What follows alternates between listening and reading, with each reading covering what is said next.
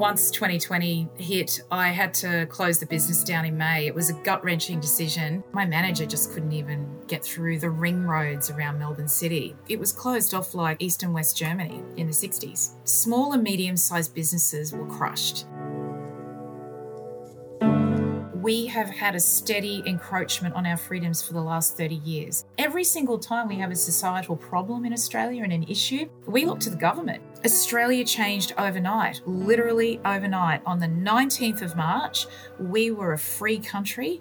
On the 20th of March, we were a totalitarian dictatorship, and that happened overnight. Welcome to another episode of the Staying Free podcast. In this episode, I spoke with Melinda Richards, who many of you will know from Twitter.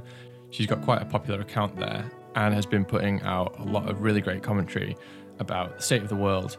Um, I also found out in the conversation that she's writing a book, which is great, and another example of people using adversity and actually turning it around and trying to create something new and move the world in a different direction.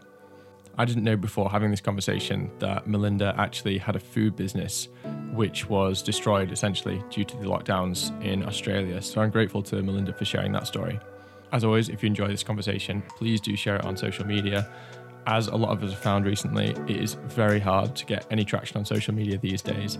It seems like the algorithms are not in our favor. So anything you can do to push the episode out there will be hugely appreciated. And if you're enjoying the podcast so far, do give it a subscribe on whatever podcast platform you're using. There's a lot of episodes in the backlog now, which I'm sure will interest you if you're new to the podcast. And also, please give the podcast a five star rating if you're enjoying these conversations. One more thing to mention is that I've turned on tips on the Twitter account for the Staying Free podcast. So if you go on the Twitter profile and click on the little icon, I've turned on tips. At the moment, it's just for Bitcoin. So by the time this podcast goes out, I might have added additional options for tipping. But at the moment, it's just Bitcoin. So if you don't have Bitcoin or you don't have self custody of your Bitcoin and you only have it on an exchange, then this might be a good opportunity to actually interact with it a little bit. Any tips you decide to send are hugely appreciated. All right, on to the episode.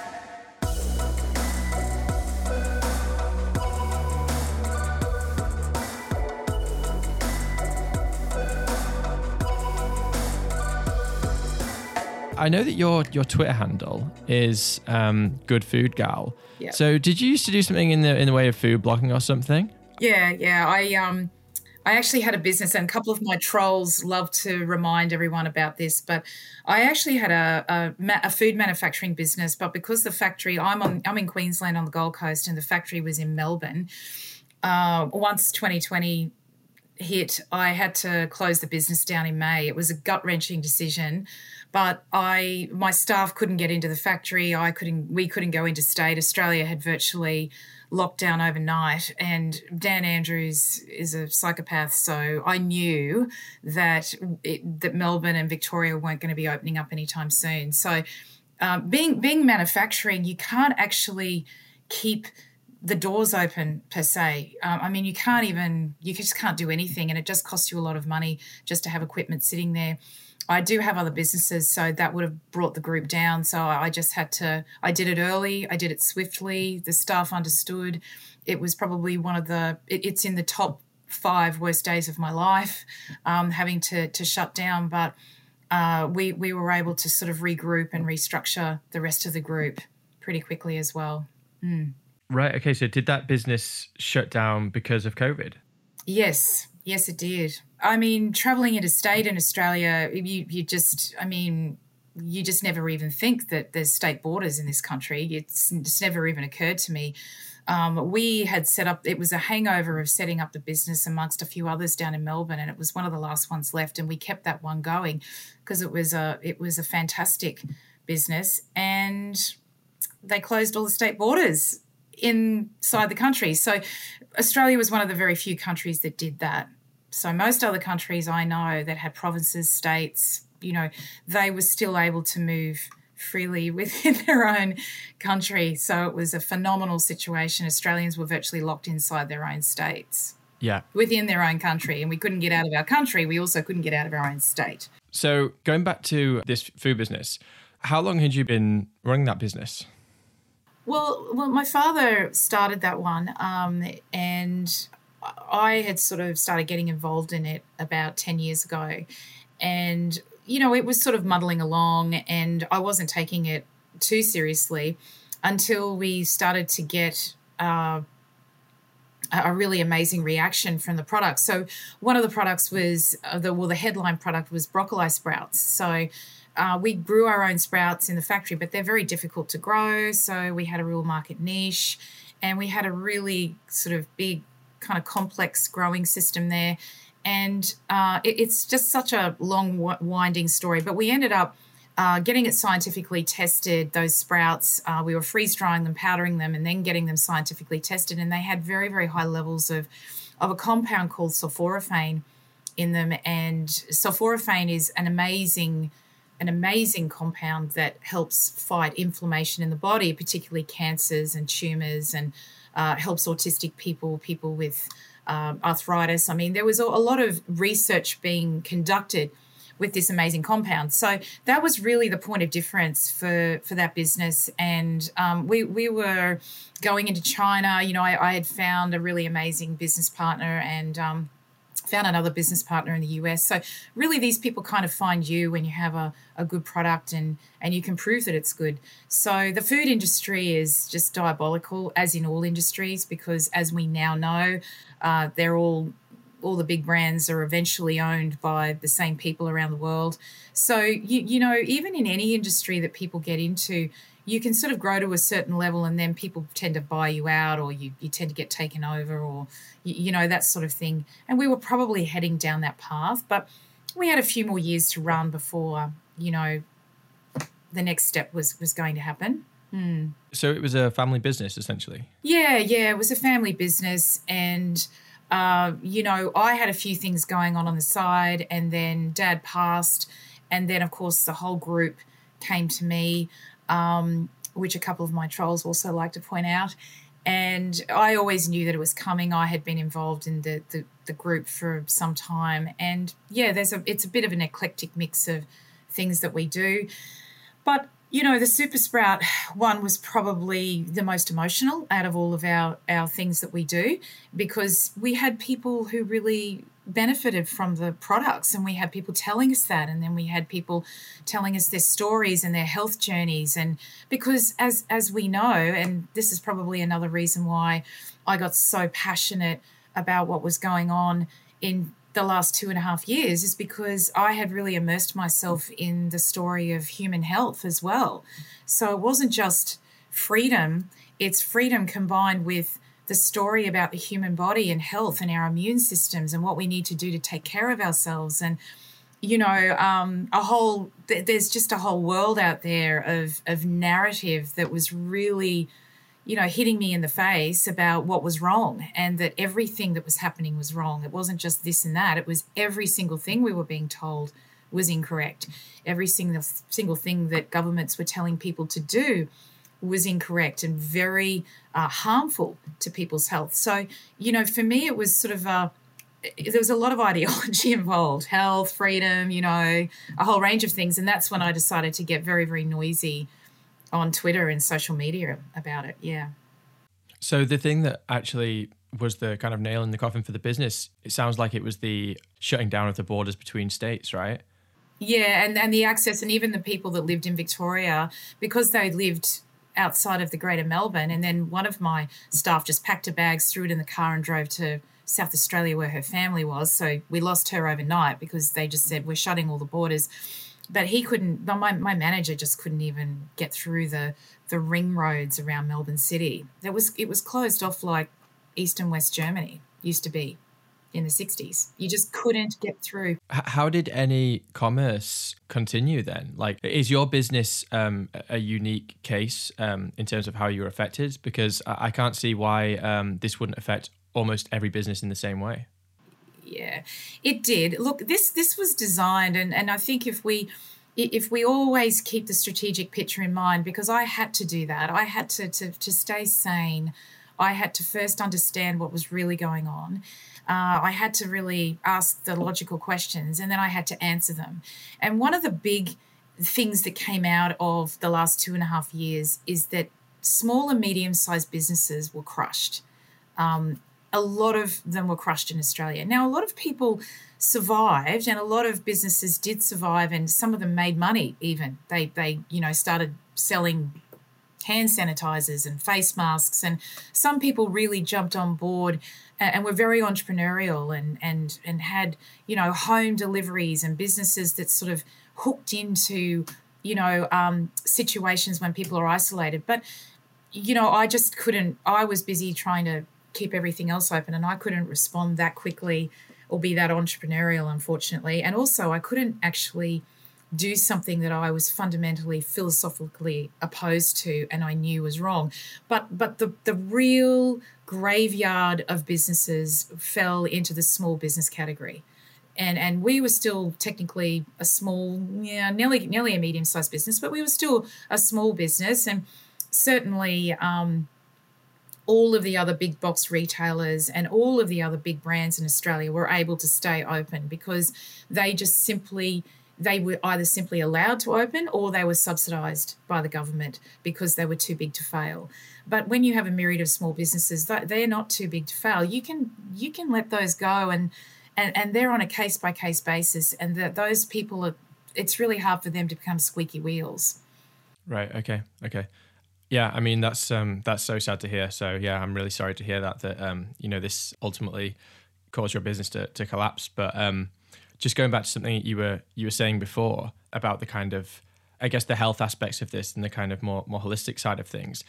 This is something that um, I'm interested in because I, I've noticed that there's a weird kind of unification at the moment between people of very different kind of backgrounds. You've almost got the kind of very like holistic hippie you know vegan um you know health kind of health food type people and then you've got a kind of alliance with the more kind of right wing kind of libertarian you know pro freedom people absolutely uh, i'm wondering whether mm-hmm. you maybe straddle the line between both of those like like i do in a way Yes, I, I, I, absolutely do. And um, what, what um, people really, I, I, think, have come to understand in the last probably, you know, at least the last two years, is that conservatism and and and right wing is actually all about self determination and freedom. And you know, the left wing is and, and wokeism is really about uh, socialism and totalitarianism and really telling people what they should be thinking and what they should be feeling and curbing freedom of speech and censorship. So, the word conservatism and, and being a conservative is really a bit of an oxymoron, to be really honest. I mean, I call myself a conservative, but I'm probably the least conservative person I know.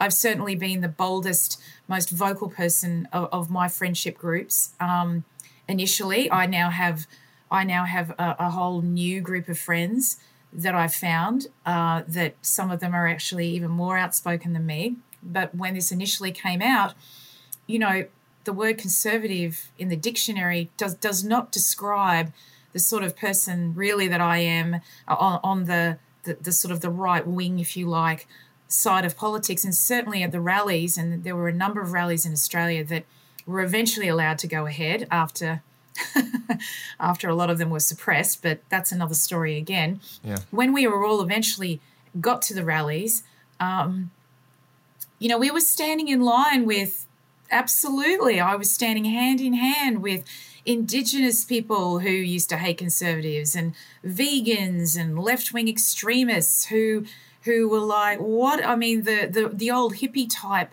leftism, not the new leftism, but the stuff that was revolutionary back in the 60s and 70s when the true left wing people back then were actually screaming about freedom, ironically, which of course now it's completely the opposite. So it's it was this mix of of you know all of these types of ideologies that came together under one banner and you can call it something and, and you probably probably need to call it something i was trying to call it uh, you know libertarianism i think that was the new word i was coming up with with people because freedom was you know part of it but it was it's not about left wing and right wing anymore. those concepts have completely gone in Australia. They've probably gone in the UK and Canada and New Zealand and the US as well it is not about left wing and right wing anymore. It is about freedom versus totalitarianism. And that is the spectrum that people sit on now. not left and right wing. Uh, I believe those terms are now probably defunct, and I'd love to see them disappear altogether, although they won't quickly. And I am writing a book at the moment where I do use the words leftism and left wing and, and right wing, but but there's still a hangover of that. But I don't think they're going to last much longer, to be really honest.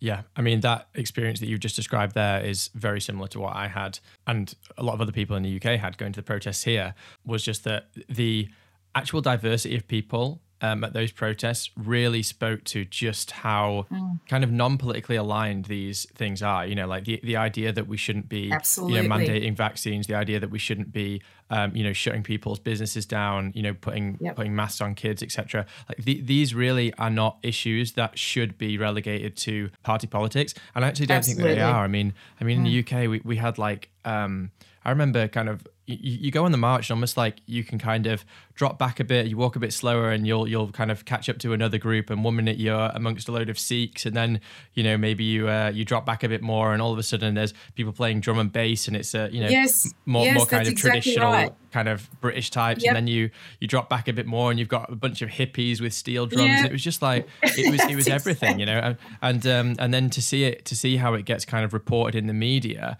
Uh, I mean, mm. it felt felt to me um, like going to a festival, and then you see it reported in the media, and you know it's just such disingenuous um, mm. reporting that you see, which I'm sure was was the same in Australia. But oh, yeah, no, no doubt was, that there's something really. Yes, sorry, go ahead.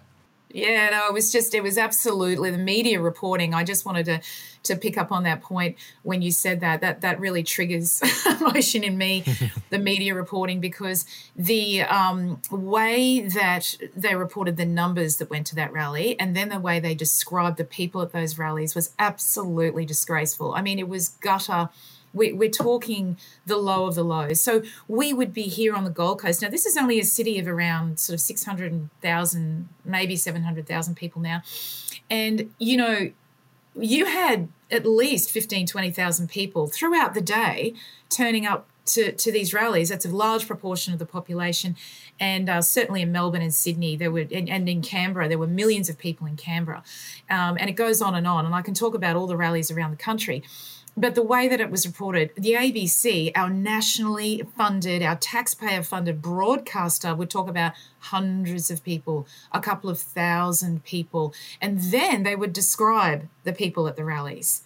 And it was so patronizing and so demeaning and so insulting that you just um, you just wondered whether you know they how they felt that they could line all of these people up and that all of these people were going to be seen by a general population as as just these horrible extreme neo-nazi right-wing um, you know troublemakers terror domestic terrorists i mean you had every single description but you know the media just forgot that there was so many people that it was people's sisters and brothers and fathers and uncles and aunts so it was insulting to the entire population really because we had so many people going out. And also, you know, this this word was always banded about in British media, and I'm sure it was worldwide, um, of people being selfish. You know, anyone who's against this stuff must, of course, be selfish. And actually, in in my case, like it treated me pretty well. Lockdowns treated me pretty well. You know, like all of my work went remote. I didn't have a commute on my hands. You know, it was it was quite an easy life. I wasn't. I didn't really lose any work. Mm, um, mm. So actually, I had I had nothing really to gain from this. I had nothing to gain by by supporting this. There was no um, selfish aspect. It's purely for me based on principle. Now, uh, mm. in your case, it's it's in many ways the opposite. You know, you were completely affected by it. It did, um, you know, ruin your business and everything. So, if someone was to, to call you selfish, well, you know, is it selfish to care about your to care about your business? Is it selfish to care about your your livelihood? I just don't think that there's any way that anyone at those protests um, is doing it in any kind of for any kind of selfish means. I, don't know. I don't mm. know what it means to be selfish in service of the principles of freedom and things. Because you know, no matter yes. which you know, no matter which road you go down, it's always for some kind of greater good. Do you, do you see where I'm going with this? I just don't understand how that accusation can be can be leveled at yep. people. You know, as far as I'm concerned, everyone at those rallies has a completely legitimate reason to be there. Yep it, it's really, really important point what you raise. In fact, it's probably the, the thing that happens straight out of the gate. Now, we have to remember that the people that are out there trying to um, push the COVID line do things by naming people and shaming people. That's how they get herds to come along with the pack because people aren't just afraid of a virus, they're afraid of being labeled and they're afraid of ostracization, they're afraid of being exiled. So, so psychology really, really kicks in here. Now, one of the words that they used right out of the gate for people was this word selfish. And I picked up on that really, really early on. And and of course, the great thing about Twitter and and my, my followers on Twitter and the people that I follow is that you know 95% of people um, that, that follow me on Twitter are actually smarter than me. So I, I, was really struggling with this with this selfishness and this label that was coming out. So the first label, the very first label out the gate, was if you don't do this, you're selfish. You're going to kill grandma. You're going to murder people. I mean, I was actually, believe it or not, someone actually got onto my feed in March, I think March 2020, when I was questioning what was going on and I was testing the logic, which of course ended up being totally illogical. But at the fir- in the early days, someone actually got on, and not only did I get selfish, selfish, selfish, selfish. So, I mean that that was just getting rolled out by everybody. But I got a murderer. You know, I got how could you? You you're you're spreading misinformation. You're you know uh, la la la la, and it went on and on. But I picked up on selfish because I thought to myself, who's the selfish one here? Are you are you selfish for for being a completely healthy person and knowing that you have a 99 for me at the time I was a 99.98% chance of full recovery. All of my friends were in the same boat as me. I had no symptoms and, and yet I was expected to shut down my life, stay behind closed doors and lock myself away for those people, those other people to feel safe.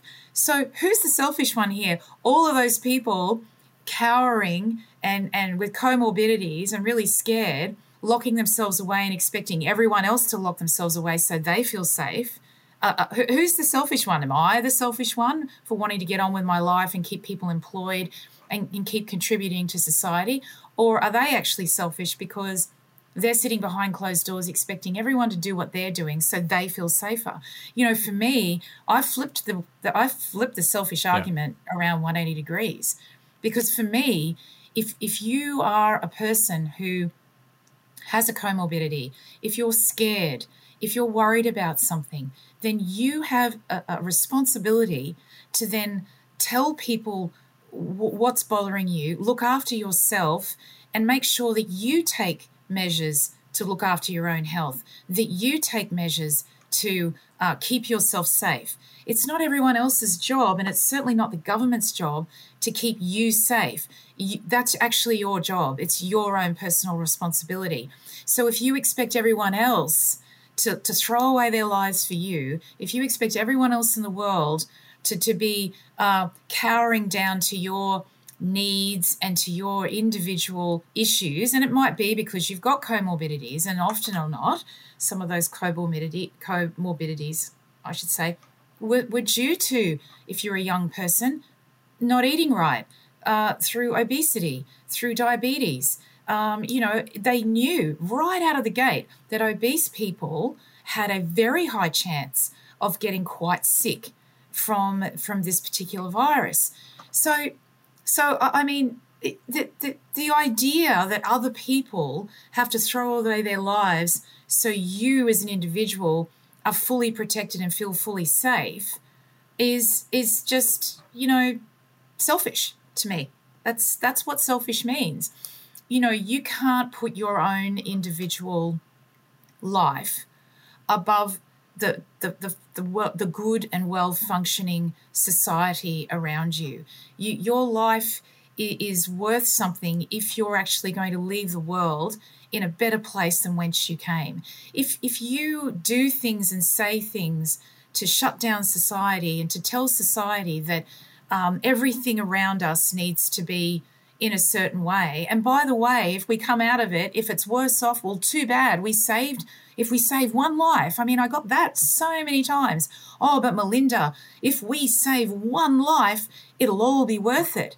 But the thing is, they were killing thousands and thousands of lives to save that one life. I mean, we know now in Australia that thousands and thousands of people died as a result of the lockdowns and the restrictions and the, the state border closures. We, we know that now. That is a very that is a very open statistic, and there are lots of estimates going around about how many people actually died as a result of completely locking people away and shutting down society. And I know that they're talking about that in the UK as well. Yeah, yeah. And I, actually, I agree with a lot of what you say, but I, I think it's important to also remember that, you know, we, we were talking about protecting, you know, the vulnerable, etc. But a lot of the, the vulnerable were not actually asking for this. You know, it wasn't the old people in care homes that were saying, we want the rest of society yes, you're right. Absolutely. No, you're right. Yeah, you know, it was people. It was people who were speaking on their behalf, which made me even more. And and you see, yes. your point is is very very um, salient because because it wasn't the 80 year olds. I mean, the 80 year olds were, weren't going because the 80 year olds didn't want people to lock down on their behalf because they were saying, certainly the ones I spoke to, we've had our life, we've lived our life. Why are we telling young people they can't go to school? Why are we telling people they can't get back to university?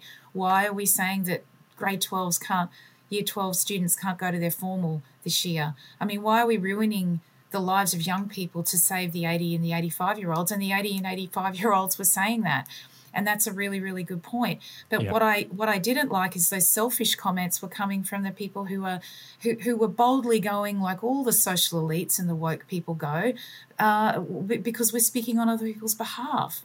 Because we're always thinking that the moral high ground is is is the absolute right it's always right. You can't question me because I'm right, because I'm woke and I'm right, and yeah. I'm speaking on behalf of the old people. I'm speaking on behalf of the obese people. Mm-hmm. I'm speaking on behalf of the vulnerable. I mean, how many times did we hear the words vulnerable and you're killing the vulnerable? It's like, well, maybe the vulnerable don't think so. So, so your your point is right, and I mm-hmm. suppose mm-hmm. it adds a little bit more of a sour taste in my mouth that people felt that they had to get out on social media and and do this kind of new virtue signaling around COVID and this new kind of I'm doing this for the good of the community. You're not because you're selfish. But look at me. I'm actually doing it for the old people, for the people that have comorbidities. And and yes, it was. It was this kind of new birth of of virtue signaling that rose, um, which and, and, it takes on board your mm. point. You know, not all those vulnerable people agreed yeah. that society should be locked down on their behalf. But but I will say that, but there were some that did that did believe that. That there were some definitely on my feed that that felt that I needed to be uh, very cognizant of them and their mothers and their their right. brother has an illness and and so I did get a lot of uh, those stories as well. I don't know the proportion, but there was yeah. definitely people who felt that you know the society owed them something there you know mm. yeah there of course is going to be going to be people who, who who believe that but i think that the majority and this is this is something that i've been thinking about you know the majority of people who supported this it's almost like it was it's a convenient way of expressing a different political belief which in my view is yeah. that essentially money doesn't matter, business doesn't matter, the economy doesn't matter. All that matters is the well-being of people. And I think that actually what's happened is that radical leftists saw an opportunity with COVID to make their political stand and say, you know, like you're saying about, you know, if it saves one life, it's almost as if they were saying, if we don't advocate that saving one life is worth it, even if you destroy the the whole economy, then we're not advocating for far left values. Now, I know that that might be quite quite a stretch, and people might not even necessarily. Um, they might not even necessarily reflect on their views in, in that way, but I do think that a lot of the people who were who were kind of really pro lockdowns and, and pro mandates and things, for me, it was a political position that kind of used COVID as a way to kind of advocate for quite extremist far left views because people who are who are more right leaning would say, okay, well, you know, the economy matters. You know, obviously health matters and it's important to protect people, but the economy and health are intrinsically linked, and you can't kind of um, destroy one because you'll end up if you destroy the economy, then health yeah. is going to you know go by the wayside as well. And, and I think that exactly there was this happened. there was an yeah. undercurrent of this kind of political polarity that was in this little dance under the surface of everything that was going on that I actually think it, when people stand up and say, "Oh, but you know, we need to save Granny," I actually think that there's a part of that that is what they're really saying is my political views are such that the economy should never be prioritized over health because I don't ultimately believe in that intrinsic link. And I think that we can always advocate for health and the economy. You know, the, the, government can just kind of do all of these things. Do you see what I'm saying? Like, I think that there was a there was this expression of a political ideology under all of this, which I think that the left has been unwilling to admit. Oh, look, I think you're 100% correct. The, but the problem with their argument is it's shallow. And I don't mind people putting those arguments forward if there was depth to those arguments.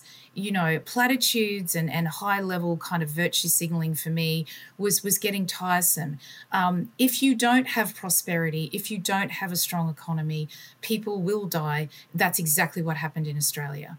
Um, people did die uh, people committed suicide. I think the suicide rate, someone was telling me, look, and I don't have this verified because I didn't look up this statistic myself, but I did hear it from a couple of sources that, you know, it went up something like 600% uh, because people wow. were losing their livelihoods.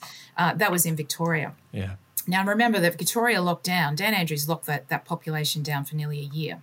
263 days or something, mm-hmm. I think. That's absolutely horrendous. Now, that is absolutely linked to people's health it, you, you cannot separate out the imprisonment of people, the, the, the taking away of people's freedoms, the inability for people to access medical care and hospitals and have operations and, and see a doctor. You cannot separate that out um, from just broad health, like, oh, health is more important than the economy. Health is everything. A life is everything. It's too deep. There are too many steps that society has taken now to ensure that our our our social, environmental, and economic systems all combine uh, to the best of our knowledge, the best that we can throughout history to, to provide uh, people that now live longer, people who have access to medicine. You know, all of the things that we have done, all of human history has led us to the point where we are now we used to be, not anymore, but we used to be probably up until the year 2000 the, the healthiest we'd ever been as a, as a species. And you see, that had nothing to do with prioritizing money over health.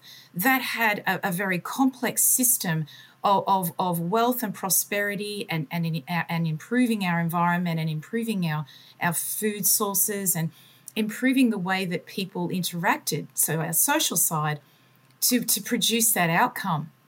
We've slowly, in the last 20 years, I believe, been degenerating those parts of our of our structure, you know, uh, environmentally, socially, economically, we've been degrading that.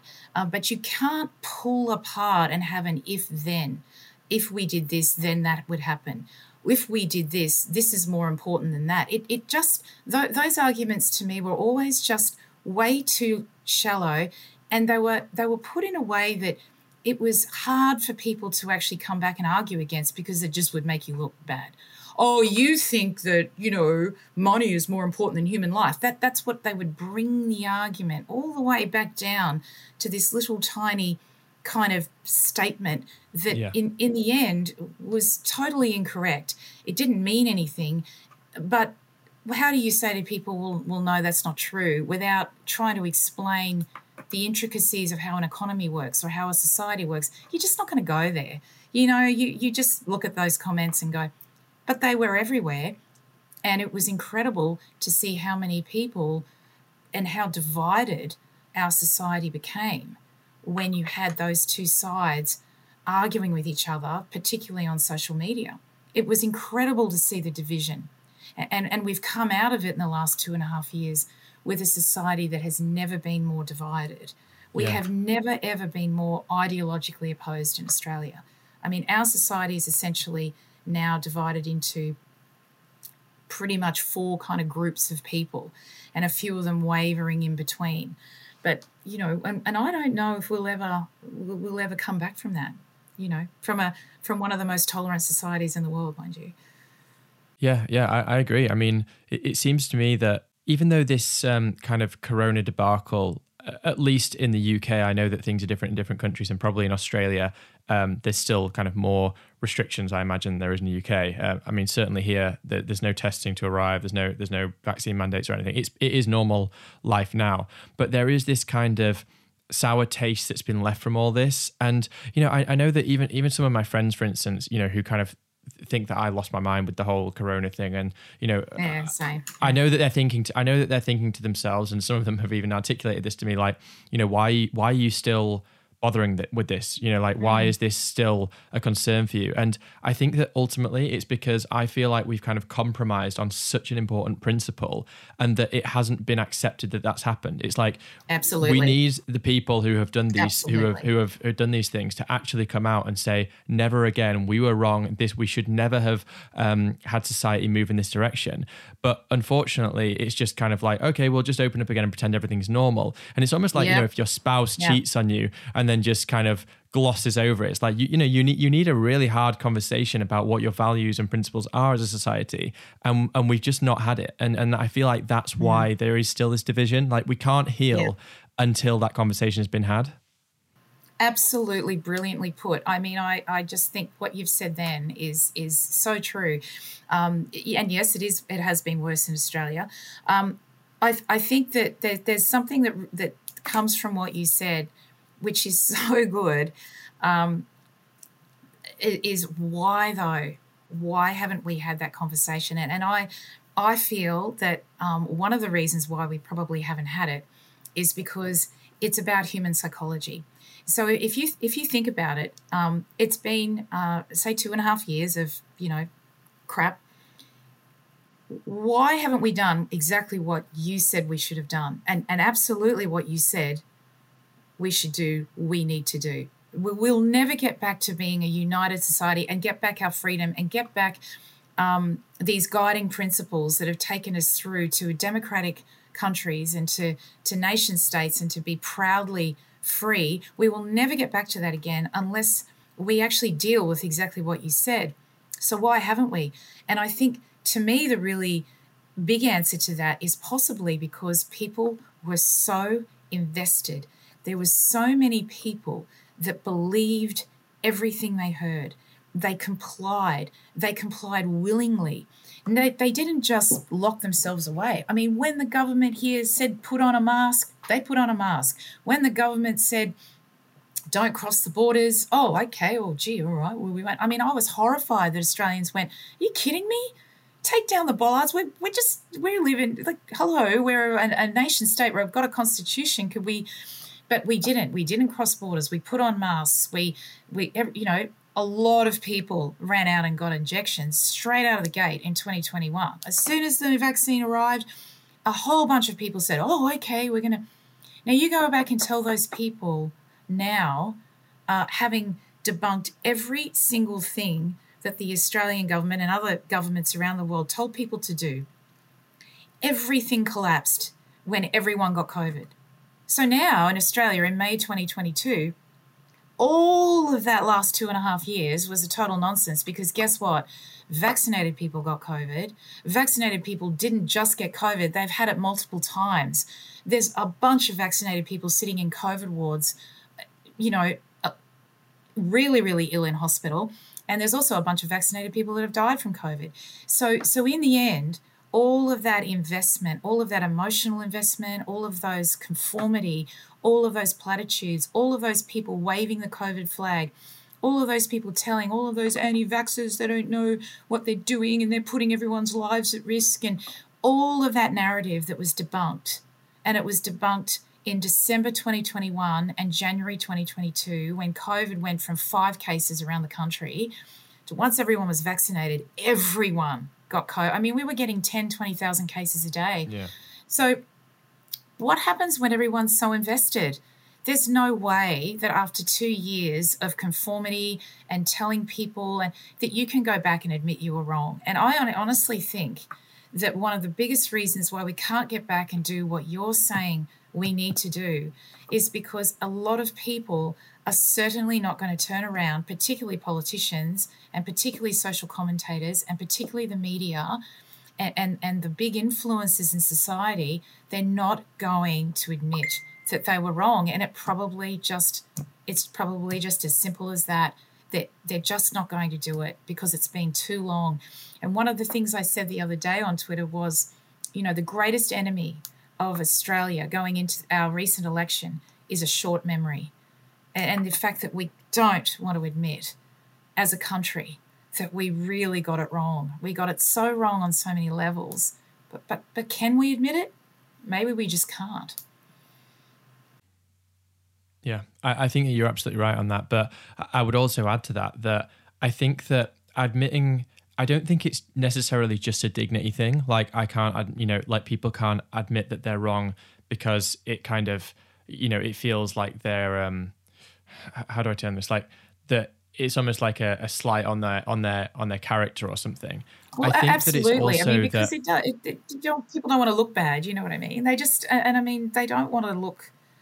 They don't want to look like they've made a huge mistake. Yeah, but I think that that's part of the story because I also think that the other part is well, if this if if this was if there was so many lies involved in this, then what does that mean? What does that mean about the nature of my my reality? What does it mean that all of these experts that I thought I could trust, um, you know, were lying and that the governments were lying, etc. I think that there is an element there of if this, if I admit I'm wrong, what else am I admitting about the world? Which is very, very scary for me. And I think that that's something that people have to get past is that they, yeah. they want to believe that the governments are looking after them and that all of this stuff has been done for their own good. And I think that admitting that this was wrong on so many levels is also admitting that you know these people that you trust do not necessarily have your best um, interests at heart and they might actually be your adversary and i think that's an incredibly um, you know scary thought for a lot of people I think it's a scary thought for a lot of people in Australia too, because we have had a steady encroachment on our freedoms for the last 30 years.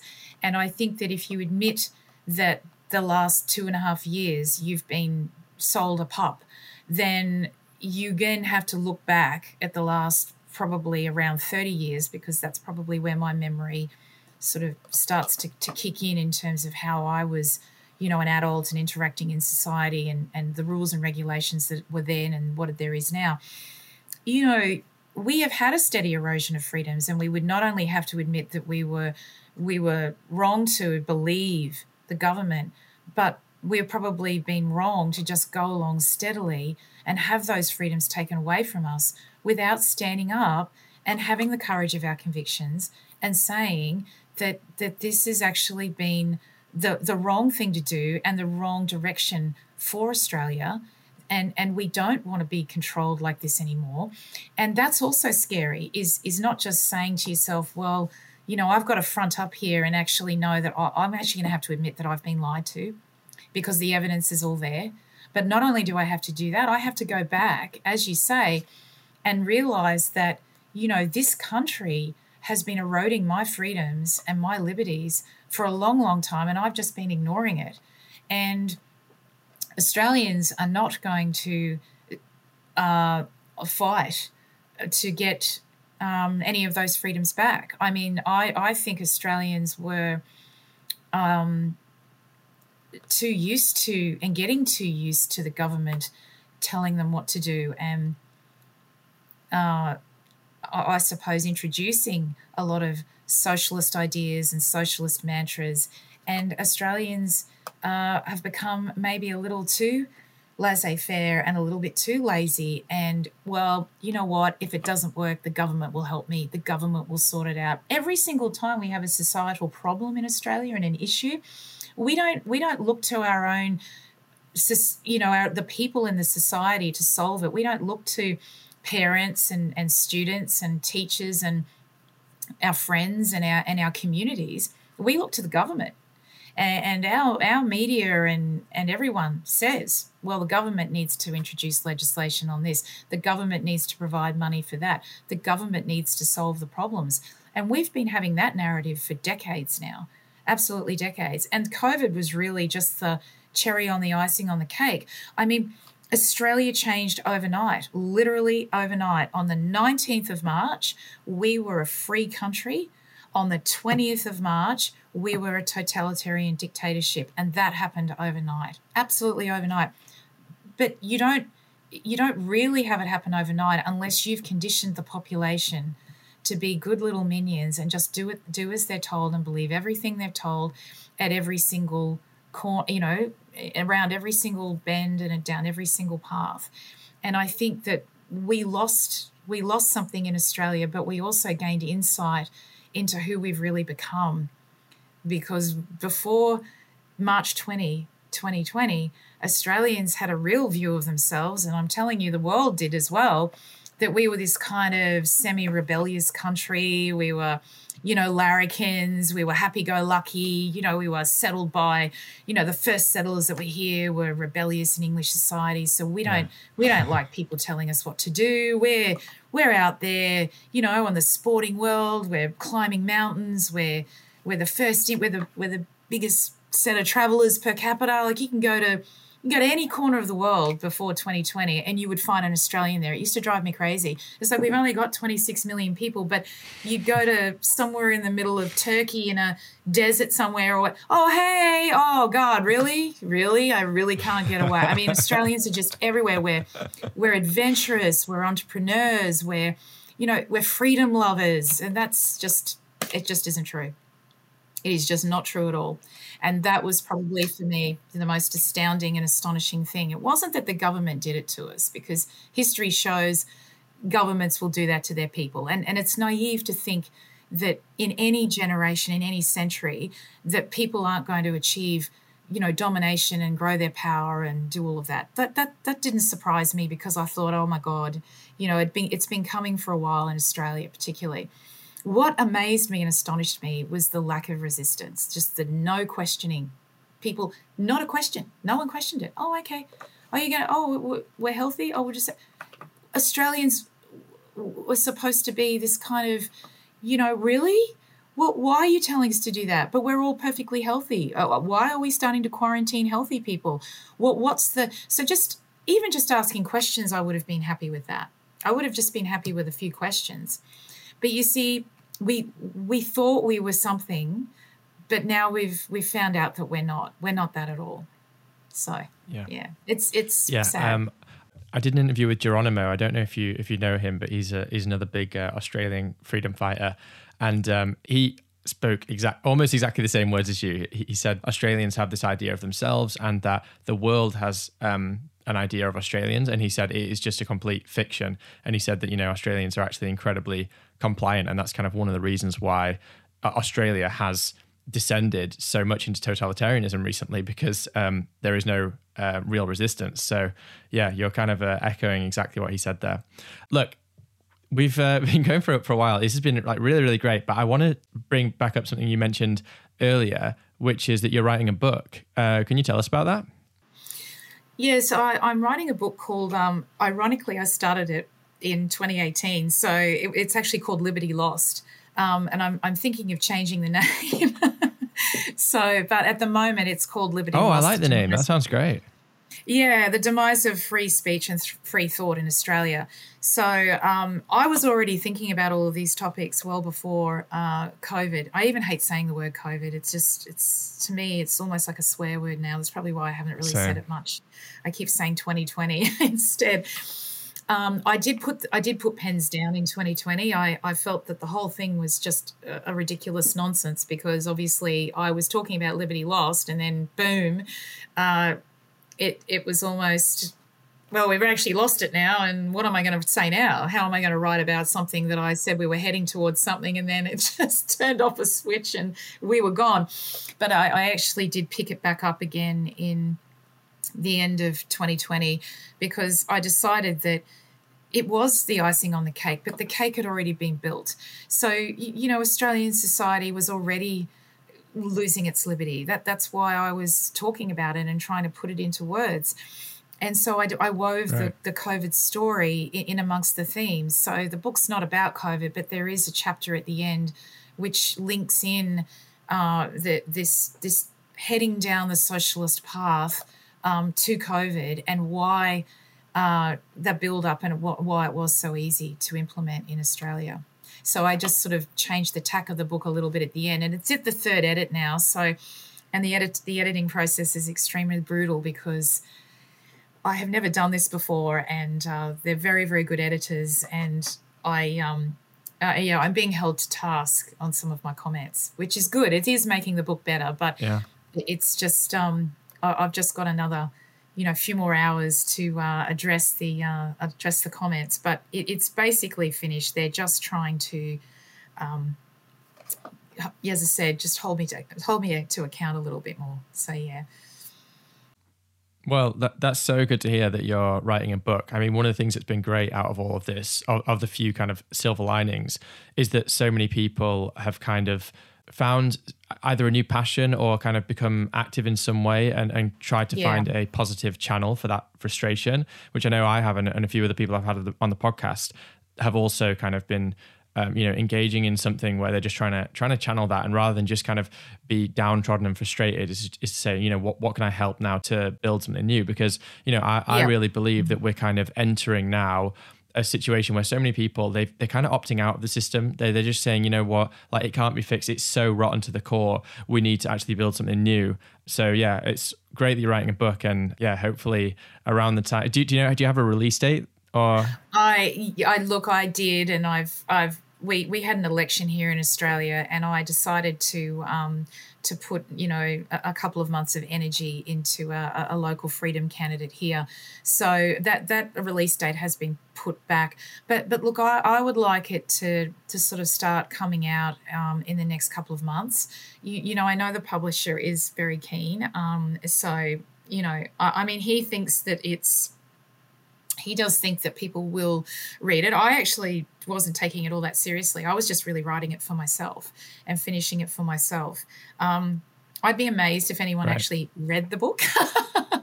but I, I, it is cathartic, and it's exactly what you're saying. You've got to channel energy into things that um, hopefully make a positive difference. Um, it, it's going to be very, very controversial. I ask a lot of questions in the book, and I and I I make assumptions uh, about why I think Australians have head down the path that they're heading. And I, I also have to say that you know um, a lot of Australians really enjoyed lockdown. I, I, you know when it first started, for the first four weeks, I cannot tell you probably about sixty percent of the people I spoke to in March, early April were really quite happy not to have to go to work. They were happy not to go on the roads. They were happy yeah. not to have to do the school commute. They were really happy that they could send a couple of emails out and then just hang out in their Jimmy Jams at home and, you know, make it just look like they're working and and get onto Netflix. And and, and that that's a novelty and, and I kind of laughed at the time and but deep down I, I was just really, really horrified, to be honest. There was so many people. Now that of course has worn off and and and eventually people did those people did sort of turn around you know six months later and go okay now we're really this is really bad now. What we need to do is is probably start to get back to normal. The, the problem that, that that statement is is that well it's pretty hard to get back to normal when you've set a precedent it's like negotiating with terrorists. I mean, if you go, yeah, yeah, okay, I'll do it, but then, but then, can I can I get that back? And it's like, yeah, yeah, yeah, but but first you have to do this. Oh, and then you have to do that. Now you can't do this now unless you do that. Oh, okay, oh, okay, okay, and then it just keeps going and going until two you know, a year and a half later, it's you, people are going, okay, well what's our way out of this? Oh, okay, now the only way that things are going to get back to normal now, you know, and by this stage it's May 2021, June 2021, it's like now you've got to have to take the vaccine. All right, now you've got to take the vaccine. If you take the vaccine, everything will get back to normal. You'll get to travel. You'll you can go to the pub. You can you, you know you can cross the borders. But you cannot get back to normal unless you take this vaccine oh, okay, all right, well, we'll go and do that now as well. And, and by that stage, you know, governments are just, they're just laughing at the population. It's like, this is hilarious. Yeah. You know, w- yeah. we can be proven wrong about 10 things on the lead up to this, but we'll still get. And so you see, for me, that there was this hope all through the, the pandemic that, well, we'll get back to normal soon. We'll, we'll go back. We'll, we'll get there. And I suppose the book explores the fact that you know we're probably never ever going to go back, and that we've we've kind of um, we've shown our hand. You know, we're playing poker and we're we've lost because we're not we're not bluffing anymore. You just mm. tell us what to do, and we'll go ahead and do that. Now, of course, a little bit of the fallout from that um, at the last election we just had that election, and I, I won't go into that because you probably wouldn't even believe the stories I tell you about that. But people did walk away from the major parties because there was anger, and then there has been anger, and and that anger has been brewing for a few months now because people are waking up. But but is it too little, too late? Probably is. You know the the WEF are meeting right now, the World Health Organization's putting treaties in place for people to sign, for governments to sign. You know, there, there's a lot of there's a lot going on, and there's a lot of going on that people just aren't even aware of. So, you know, how do you ever get back to normal? I was hoping that you uh, you wouldn't give us the black pill towards the end of the conversation because normally I try to do normally I try to do positive section at the end. So before we do, because I'm going to ask you to give us something positive. Oh, I'll um, definitely do something positive. Okay, okay, okay. So so um, yeah, first of all, thanks so much for coming on. This has been really really great. I hope we uh, get the opportunity to talk again. I feel like we could have gone for hours. But um, first of all, tell people where they can find you, where they can find you, your book as well when it comes out, and then if you can give us some message of uh, of positivity to round off on as well. Okay, well, the the the I'm just a, a good food gal on Twitter. So, um, I, and I and you know the positive thing is that. Uh, freedom fighters are finding each other and our community is growing and the best the most positive thing that's come out of it is that all of the people that i've met in the last couple of years that have joined the cause and the libertarian cause uh, are amazing and we're bonded forever and you'll find other people and you're not alone. And it's a really beautiful movement. And i've made some lifelong friends and i've only known them for for three or four months. So um and and it continues to grow. So you know people these people are courageous they're funny they're amazing um, and I just I've just sort of started my community on my Twitter initially, and then you know people reach out to me on Twitter through DMs. I mean, I don't stop anyone DMing me. I've only had fantastic people. I don't have anyone that's been you know, kind of a crazy DMing me. So I've been really fortunate that I've met some amazing people through that, and, and through, and, and, we're going to continue to grow the community, and and we're talking now on how to pull together this stronger and stronger and stronger libertarian community to you know go socially politically um, how, how do we lobby? You, you know there, there's going to be some there's a lot of disparate groups but they'll come together and we're bringing them together. So that's positive and um, you know i'm just good food gal and i'll be uh, putting my promoting my book in the next probably hopefully two to three months uh, on twitter and I'll have a website set up for it, which is being built now. And yeah, it'll just be starting to be promoted. So it'll be really easy to find me. Thanks so much, Melinda.